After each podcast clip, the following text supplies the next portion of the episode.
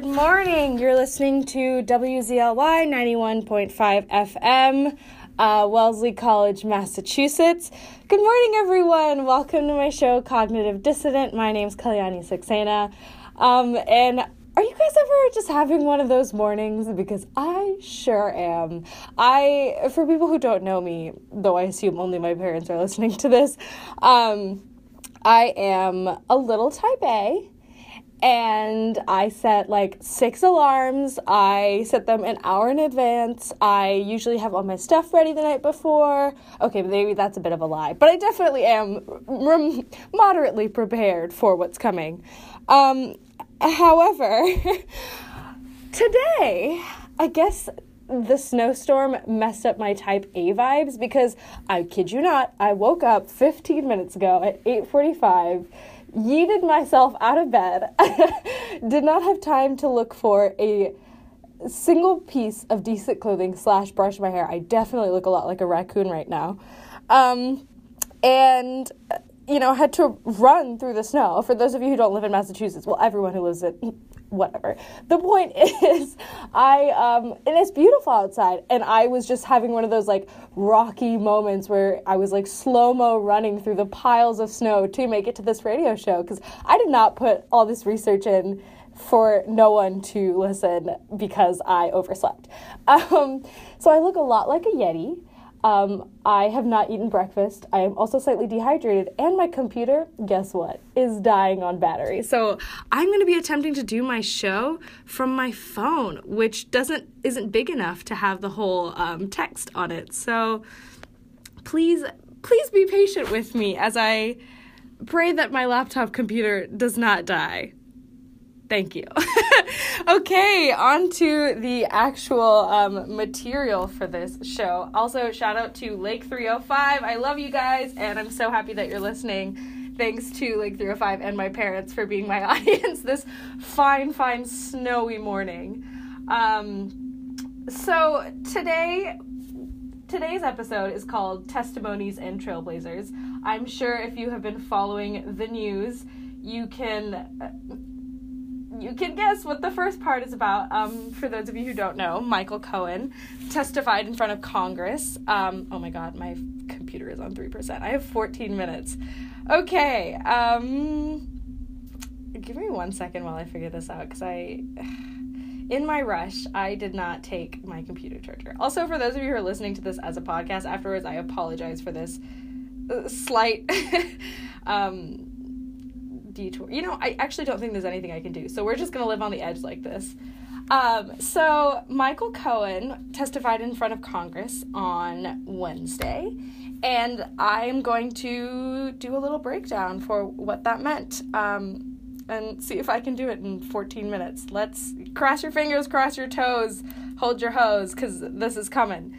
All right, so um, as always, here are my list of sources The New York Times, my lovely, lovely favorite, um, The Hill, which I applied for and haven't heard back from, um, The Hill, get back to me, Vox, NPR, and CNN, all of which I have applied for. So please get back to me, you guys. I'm waiting on pins and needles. And so before I begin, I just want to get into some uh, quick background information about Michael Cohen because listen this trump affair is it's a big it's a big mess. We don't really know I, if you're not totally tuned in there's a lot of names flying around like paul manafort michael cohen and i'm sorry sometimes they all sound like the same name. Maybe it's because i'm tired maybe it's because they're old um, or they have these names that seem like they should be part of something else. But michael cohen was trump's longtime former lawyer. They were like bffs they had he had been in the family for a really long time. He had worked with trump for a really long time and was like super super loyal to him. At one point he even said i would take a bullet for him which i can't say that i would do the same michael cohen but good for you. So this he was he was team trump rah rah team trump pretty much all the way until um, in december he was sentenced to three years in federal prison after he made statements, um, after he pleaded guilty to, get ready, guys, tax evasion, campaign finance violations, and making false financial statements. And then on top of that, he got like an extra few months because he pleaded guilty to lying to Congress in 2017 about the timing of a Trump Tower project in Russia, which I'll get into a little bit later. So, my dude really did. He, he's going to prison for a little bit. Also, can we talk about how he had so many different violations and is only going to prison for three years? Like, I'm not going to pretend I know what the exact law behind this is because I don't. I'm not Elle Woods. But, you know, like, black people get such huge sentences for, like, being found with like weed in their car or something along those lines. And sometimes it's not even like obviously it's not as simple as that, but like you have to admit there's something a little weird about like wow this dude did a lot. He literally lied to Congress and he's got three years. So that's a nice I guess you could say like a, a small summer vacation comparatively. Anyway, so he had told Congress in 2017 that the Trump Tower project had ended early in the campaign and that he hadn't really talked about it with anyone else and that he definitely hadn't talked about the Russian government about it. surprising no one, all of that was false. So the discussions actually continued into June 2016. I think by that point Trump had already become the the primary um, he'd already won the primary, so he was the Republican Party's nominee and he um, was uh, hello he um, sorry i just lost my train of thought um, yeah so he Trump was not supposed to be involved in this, but according to Michael Cohen, who admitted that he lied, he had actually still been involved with this Trump Tower in Russia and he had talked to Trump about it. So he a lot of also some of his crimes. We're not done talking about his crimes, by the way. He's got a lot of them. He also said uh, was in sentence for arranging payments during the 2016 election to silence women who claimed affairs with Trump. So more on that later. So some of you, I'm not sure how much background you know, but Robert Mueller is the one um, who's investigating Russia's interference in the 2016 election. He's like the big bad wolf in Trump's world. Um, Democrats think he's going to be their savior. I'm not so sure what the report is going to say. The report should be coming out soon. I don't know if the general public will get to see it, but um, he's the one who's investigating um, Trump, and slowly Trump's inner circle has been um, kind of narrowed in on and Cohen had the longest sentence to date. Like he's got three years. Like that's the longest out of anyone who's been um, sentenced by his in- Robert Mueller's investigation. So this is serious. He he knows what he knows all the dirty biz. So um, on Wednesday he testified in front of Congress to let Congress know some of that dirty biz. But a few disclaimers. Um, he he is still part of that investigation and because that report hasn't come out they don't know if like how much he revealed. He was also maybe holding some stuff back because like he he like um, legally can't because of the investigation which is still open. So it's like we're getting a this is not like a full gossip girl reveal. This is like a quarter gossip girl reveal where we got some of the gossip but this we're not this is not dan humphrey okay we don't know that he's dan humphrey yet um, or Gossip Girl's Dan Humphrey. So I'm gonna break down a couple of big things that he said during the during the testimony, and I want to say that all of this information pretty much came from Time Magazine. If you're looking for some extra information, they have a great article. It's called like 13 Most Something Shocking Moments from Michael Cohen's testimony in front of Congress, and they break it down really nicely. I'm going to try to do that because I love Time Magazine, but I'm not Time Magazine, so if you want to check it out, I definitely would. So, the one of the big moments from the testimony was that he said that Trump had talked with him uh, during a meeting in the Oval Office about reimbursement for hush money he paid to keep um, porn star Stormy Daniels from talking about their affair. So, like I mentioned earlier, he was sentenced because he had paid off, or yeah, he'd paid off women. Um, but this, he says that Trump reimbursed him after he was in the Oval Office. So, this is the quote. In February of 2017, one month into his presidency, I visited President Trump in the Oval Office for the first time, and it's truly awe inspiring. Pause for one moment. Michael Cohen, no one cares if you found the Oval Office awe inspiring. That is irrelevant, my dude. Um, back to the quote. He's showing me all around and pointing to different paintings, and he says to me something to the effect of, Don't worry, Michael. Your January and February reimbursement checks are coming. I don't know if Trump said it like that, but I thought it was funny. Um, so he's basically saying that um, Trump said while he was president in the Oval Office, I'm going to pay you back for when you paid off that woman um, for having that I had an affair with, allegedly. So this is what Michael Cohen is saying happened and before you say like oh well you know he did just he mentioned reimbursement checks but did he mean like maybe he was reimbursing him for some lemon Thai takeout you don't know their lives he sub- cohen submitted to congress two $35000 checks that he said were given to him to reimburse him for the payments. One is signed by trump from his personal account and the other is signed by donald trump jr from the trust that owns trump's business. So he does have physical evidence. The problem is it's not like trump wrote to Michael Cohen, purpose hush money on the check. So like, yes, he has these checks with evidence, but there is that doesn't necessarily core like prove directly that that's what tr- Trump was paying him for. But this has really big implications because it it means that Trump was potentially like if if Trump did really terrible things with ca- campaign finance, he can that could lead to something. But if he was doing like shady things with money while he was president, that would have even bigger ramifications. And Michael Cohen said that this happened when he was in the Oval Office. But then again, we don't know if any of this material is actually going to turn into anything. More on that later.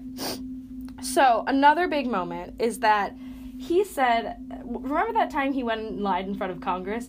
He said that Trump and Trump's personal lawyers were like reviewed and edited that lie in front of Congress. Like he was not in charge of he like what he said in front of Congress. What he's implying is that that was doctored by Trump and that that was um, created. Like that wasn't just him lying to Congress. That that someone helped him construct that.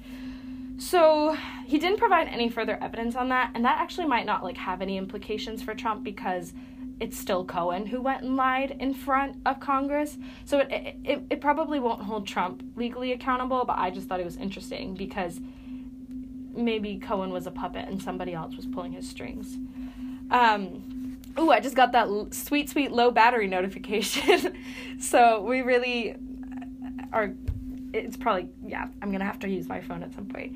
So, um, another important moment was that Trump has routinely lied about the values of his business property. So he's inflated his business property values to look more wealthy and also to get more loans, but he's also deflated his assets so that his real estate taxes are lower. So he's making it look like, yes, I'm a little bit richer, but not rich enough for you to tax me. And Cohen said, It was my experience that Mr. Trump inflated his total assets when it served his purposes, such as trying to be listed amongst the wealthiest people in Forbes, and deflated his assets to reduce his real estate taxes. And the evidence that he did submit were statements of financial condition from 2011, 2012, and 2013. Um, and Cohen believes that these um, that these conditions were or that these um, documents that showed the the financial conditions were inflated, and because they show like sudden fluctuations in Trump's net worth, net worth. So he's he's got a lot going on there. Um, and then the big one for me, okay, there's a there's two more big moments. Um, and then I have a, a spicy quote, which I thought was really funny. Okay, so Trump ordered Cohen to threaten people roughly 500 times. This is these are Cohen's words. He said that Trump asked him to threaten or intimidate people who had potentially damaging information. And when he was asked about how many times, he initially responded quite a few times. And then when he was pushed further, he said Trump probably asked him to threaten people 500 times in the 10 years that he worked for Trump. So he also gave, um, uh, so he he gave Congress a letter and a tape recording of him threatening a Daily Beast reporter. Which uh, Michael Cohen, you know, you're already going to jail. I don't know if you should be submitting to Congress tapes of you threatening the press, but you know the president does it on the daily, so I guess it doesn't really matter. Trump, um, and the last, uh, so that that's a big deal. Like that I mean, it's it seems like a big deal, right? But it's not a big enough deal. We need something truly shocking at this point to actually impeach Trump. Like, yes, he yes, he he got Cohen to threaten people for him, but Cohen was Trump threatens people on the reg- like on the regular on his Twitter account. It's not enough. Um, and then this one was really interesting because Cohen said Trump is a racist in private conversations. Like none of this is surprising, right? Like we all know that Trump eh, is is a racist. Like I don't understand why that's up for debate, but it's it's just nice nice to hear it confirmed. It's nice to hear that someone who knows him and has known him for 10 years is like, "Yeah, all of you people who think he's racist, you're right." So he said, and I have to substitute a word. I have to substitute the word poop in here because I am on public radio. So he said, Mr. Trump is a racist. The country has seen Mr. Trump court white supremacists and bigots. You have heard him call poor countries poop holes. In private, he is even worse, Cohen said during his opening statement. He once asked me if I can name a country run by a black person that wasn't a poop hole. That was when Barack Obama was president of the United States. And while we were once driving through a struggling neighborhood in Chicago, he commented that the on- that only black people could live that way.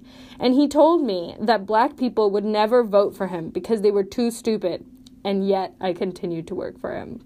So, not only did we get confirmation that he was racist, we got some specific quotes of just disgusting racism. And the problem is he doesn't have this on tape, right? And not that it would matter because no like Trump could literally say the most racist thing and Republicans would be like, "How dare you attack your president in his own home?" Um, so it really it, it, it apparently racism is not enough in this country. I'm I'm not surprised, but it's nice to have it confirmed by someone who knows him. And here is my my favorite piece of information. So, tr- this is like not related to Trump being impeached, but I just thought it was funny. Cohen said that he wrote at Mr. Trump's direction to threaten his high school, his college, and the college board, which administers the SAT, not to release his grades or SAT scores.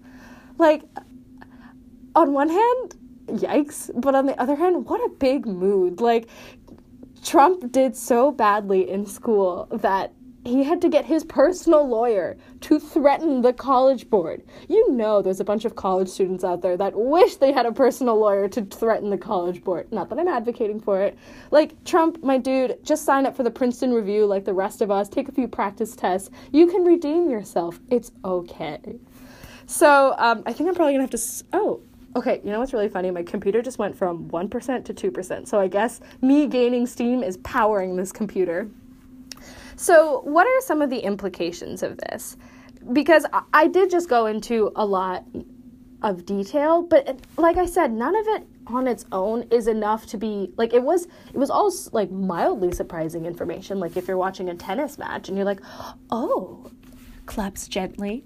But none of it was like sit back in your seat, get the impeachment stick ready because it, it just it wasn't really big enough. But I am going to present some other arguments from Barbara McQuade with NPR. She did an interview and she is a professor at the University of Michigan and seems to be very intelligent. So she said, I think that it could be very significant. I, it suggests, if true, that President Trump not only paid Michael Cohen for this campaign finance violation, but he may and may be guilty of a conspiracy to violate those laws, but he also did so while he was president. And that, I think, brings it outside the realm of criminal and into the realm of potential impeachment. And that's important for, you know, the purists who think that the president cannot be charged with a crime while he is sitting, but he certainly can be impeached. So McQuade is basically saying, um, she's saying that this is significant because it shows that Trump has been doing has been violating laws not just while he was a candidate, which is kind of what the investigation is about, but also while he has been a sitting president. And the other big thing is that nobody trusts Michael Cohen. He lied to Congress. Why would he be telling the truth all of a sudden? And McQuade says that you know the documents that he was he submitted were very helpful in proving his that his testimony wasn't wasn't a lie and she also says that she, he, he does have an incentive to tell the truth because he, he continues to cooperate with the Southern District because there's something called a Rule 35 motion, which is a reduction of uh, sentence. So if you thought Michael Cohen was doing this out of the pure goodness of his heart, think again. He's doing it because he wants a reduced sentence. He knows he's going to jail. He doesn't have an incentive to lie again to Congress because that'll have the opposite effect. He'll have an even longer stay in prison. So uh, it, it, people are divided on whether or not Michael Cohen is telling the truth. And when I say people, I mean Democrats and Republicans specifically, which I'll get oops, which I'll get into in a second. Um, but I I personally am inclined to think that you're te- that he's telling the truth. Like he's definitely on his kind of comeback uh, reinventing his image as a cooperative man tour, but there isn't like if you were to lie to Congress, why would you lie to Congress again when you're already going to jail for lying to Congress? That that feels stupid to me. And Michael Cohen seems to be a far smarter man than that. Maybe I'm giving him too much credit. So aside from the so let's talk about what the republicans had to say because a lot of this stuff proved that one cohen is a liar and not sorry not that cohen is a liar that donald trump is a liar and that he's probably racist but Republicans actually very barely engaged with a lot of what Cohen was saying. So they they basically what they what they did was they questioned Cohen's credibility. Apparently, it took 3 hours into the testimony before they even asked a question about anything that Cohen had even said. So their whole line of questioning was aimed at undermining Cohen and so that he could prove so that they could prove he's a liar and prove that anything else he's saying is also a lie and there's this really great quote from this nyt NYT, the New York Times, who am I? Op ed, um, Nicholas Kristof wrote this, and he said, The Republicans argued that we should not believe Cohen because he is a proven liar. But if a proven liar would not be believed, why do these same Republicans believe Trump? After all, Trump has made 8,718 false or misleading statements since taking office, according to the Washington Post count. That's that's really important. Like I think it proves I think maybe I'm a little skeptical, but I don't even know if I don't even know if Mueller's investigation investigation is going to be enough to impeach Trump because like Nicholas Kristof just said, Trump has made more than 8,000 false or misleading statements. He's lied to the American people consistently, and he's still in office. I don't know if it would be enough to impeach him. Also, 8,718 false or misleading statements. How do you not have just like terrible indigestion over lying that much? I mean, maybe that's what's driving Trump terrible indigestion over his terrible, terrible lying.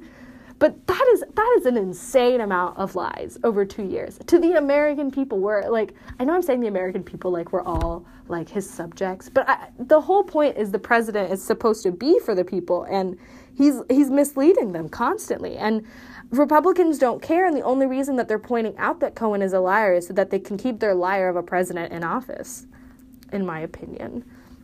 And as for the Democrats, they are waiting for Mueller or as some of you may say, waiting for Godot. Niche theater joke for those of you theater nerds listening.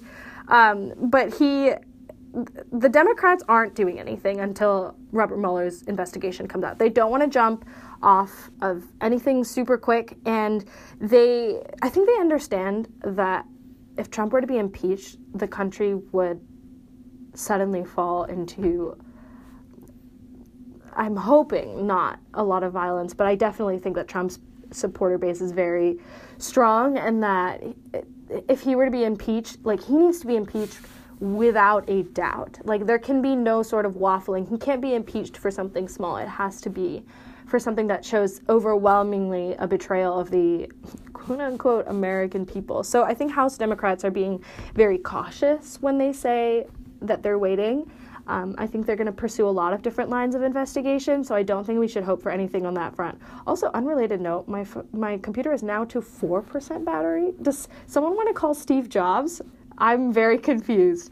So, in short, this is a lot of information, and it definitely was not 14 minutes, so I apologize. Um, in short, Cohen's testimony definitely confirmed a lot of things that we thought that Trump is a liar, that Trump is a racist, and that he definitely did pay those women off. Um, or it con- he he confirmed it if you believe him, but at the same time, it it wasn't really super incendiary. It wasn't shocking or it's not enough. Frankly, it's not enough. So, with that, thank you guys for sticking through my my kind of frazzled rambling. I'm running on zero breakfast and also apparently zero battery power. Um, we'll be back for the second session um, where I'm going to talk about trailblazing female journalist. So please stick on, um, stick by if you can, and um, we'll be back in approximately I want to say like five minutes question mark. So I'll see you guys soon. Thanks so much for listening.